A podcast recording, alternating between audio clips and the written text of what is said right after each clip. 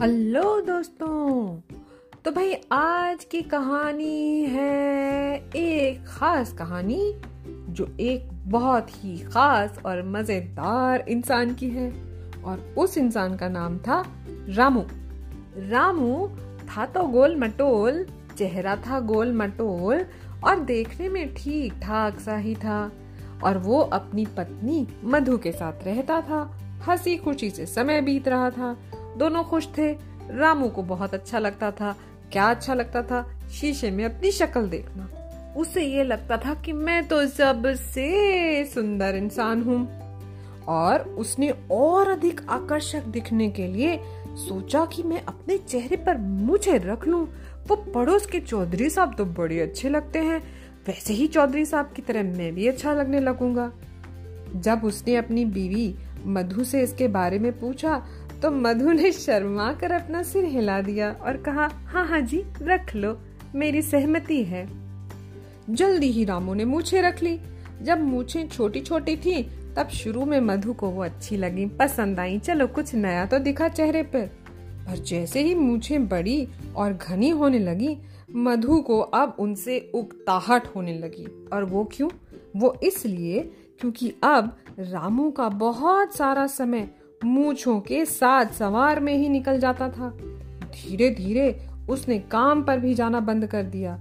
वो घंटों शीशे के सामने बैठकर अपनी मूछों को निहारने और उन्हें ऐठने मरोड़ने में लगा रहता था। कभी यहाँ से छाटा, कभी वहाँ से छाटा, कभी तेल लगाया, कभी देसी घी लगाया। कभी कभी बहुत नजाकत, नफासत से अपनी मूछों को कंगी भी करता था।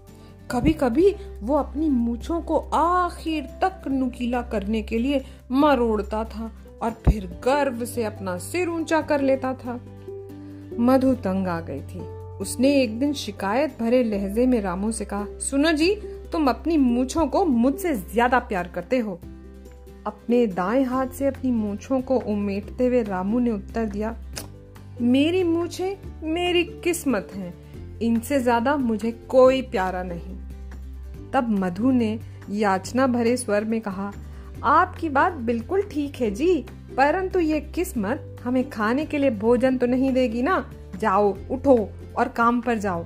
जाकर वैसे ही कमाने के लिए काम करो, जैसे तुम मूछे उगाने से पहले क्या करते थे। अब क्या घर पे बैठे बैठे रोटियाँ तोड़ते हो? ये सुनकर रामू गुस्से से भर उठा और अपनी बीवी पर गरजता हुआ बोला, मूर्ख, बंद करो ये सब अपनी बकवास। रामू के जाने के बाद बेचारी असहाय मधु फूट फूट कर रोने लगी। मधु का भाई शिव तभी वहाँ आया और आकर उसने अपनी बहन को रोते हुए देखा और उससे पूछा, अरे, मेरी प्यारी बहना, तुम रो क्यों रही हो? तब मधु ने अपनी दुख भरी कहानी अपने भाई शिव को सुनाई। शिव ने मधु के आँसू पोछे और कहा, अरे, बेवकूफ़ लड़की, मेरी छोटी बहन अब सब कुछ तुम मुझ पर छोड़ दो। थोड़ा इंतज़ार करो और देखो कि मैं कैसे इस समस्या को चुटकियों में हल करता हूँ। तुम बिल्कुल भी परेशान मत हो। दूसरे ही दिन शिव रामू से मिलने गया। शिव ने रामू की मूछों पर ऐसे नज़र डाली जैसे वो उनकी बुराई कर रहा हो, कोई घटिया चीज़ देख रहा हो। आखिरकार शिव ने आह भरी, उफ, उसने उल्हाना देते हुए रामू से कहा ए है जीजा जी कितनी झबरी और खुरदरी मूछे हैं। रामू ने अपनी भुआएँ नचाकर कहा, हैं? झबरी और खुरदरी? शिव ने तब वाक्य को पूरा करते हुए कहा जीजा जी आपकी मुझे बहुत ही बेतरतीब ढंग से रखी हुई हैं। मैं इसमें ये बात और जोड़ता हूँ कि आपकी मुझे मुझे उस बाढ़ की याद दिला रही हैं, जिसकी बहुत लंबे समय से कभी कटाई छटाई न की गई हो। एकदम हेज के जैसी मुझे हैं आपकी। रामू ने, आ भरी हे भगवान! शिव ने रामू को इशारा किया और कहा, अरे अरे, भगवान को छोड़िए। आप मेरे साथ चलिए। मैं आपको शहर के सबसे बढ़िया नाई के पास लेकर जाऊँगा। वो नाई जानता है कि कैसे बेतरतीब ढंग से रखी गई मूछों को एक अच्छा सा आकार दिया जा सकता है।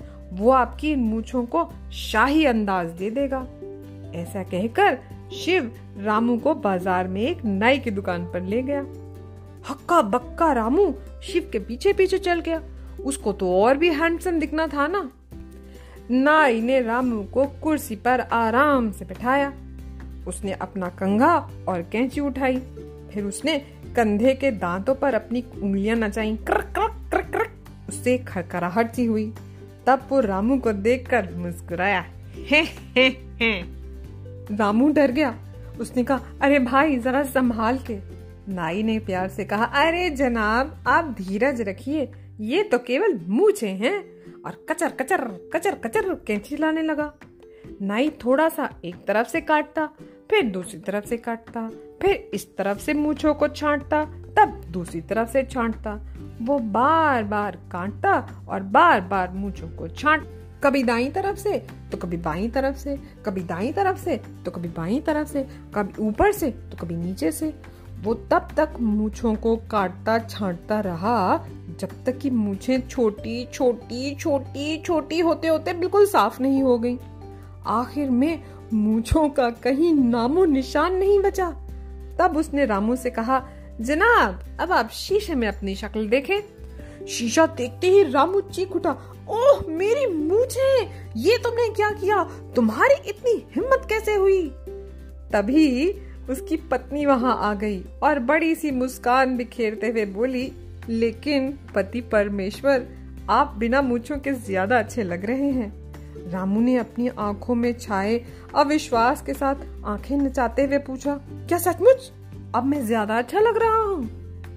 मधु धीरे से उसके पास गई और उसकी बाह उठाकर धीरे से दबाकर बोली हाँ हाँ सच कह रही हूँ, अब आप ज़्यादा अच्छे लग रहे हैं। बिल्ली को चूहा पकड़ने के बाद जैसी खुशी होती है ना, वैसी ही खुशी शिव को हो रही थी, क्योंकि उसने चालाकी से काम पूरा कर लिया था और उसने हंसकर घुरघुराते हुए कहा हाँ हाँ जीजा जी, आप सचमुच ज़्यादा अच्छे लग रहे हैं। नाई भी गुटर करता हुआ बोला, जी साहब, जी जी आप ज़्यादा अच्छे लग रहे हैं। वो विश्वास के साथ कैंची की कुंद धार पर चलाकर फिर हंसने लगा। बाबा, खटखट खटखट। दोबारा से उसी तरह से आवाज़ हुई। खटखट गिरगिर खटखट गिरगिर रामू ने तर्क दिया, तुम तीनों में से कोई एक तो गलत बोल सकता है, पर तुम तीनों एक साथ झूठ नहीं बोल रहे हो। इसका मतलब है शायद मैं पहले जैसा ही अच्छा लग रहा हूँ। रामू दांत निकालता हुआ और खुद को हल्का महसूस करता हुआ बाहर आ गया। कुछ कदम चलने के बाद वो पीछे देखने के लिए रुका। उसने मधु का हाथ अपने हाथों में पकड़ लिया और दोनों मियाँ बीवी खुश होकर साथ साथ चलने लगे। उधर शिव और नाई की तो हँसी के मारे हालत खराब लोट पोट हो रहे थे और हँसते हँसते उन्होंने अपना पेट पकड़ लिया था। उन दोनों ने जो चालाकी की थी, वो सफल हो गई थी। और फाइनली रामू ने अपनी मुझे मुंडवा दी थी और अब उसका ध्यान अपने काम पे लगने लगा था। तो इस तरह से कहानी हो गई खत्म और पैसा हो गया हजम।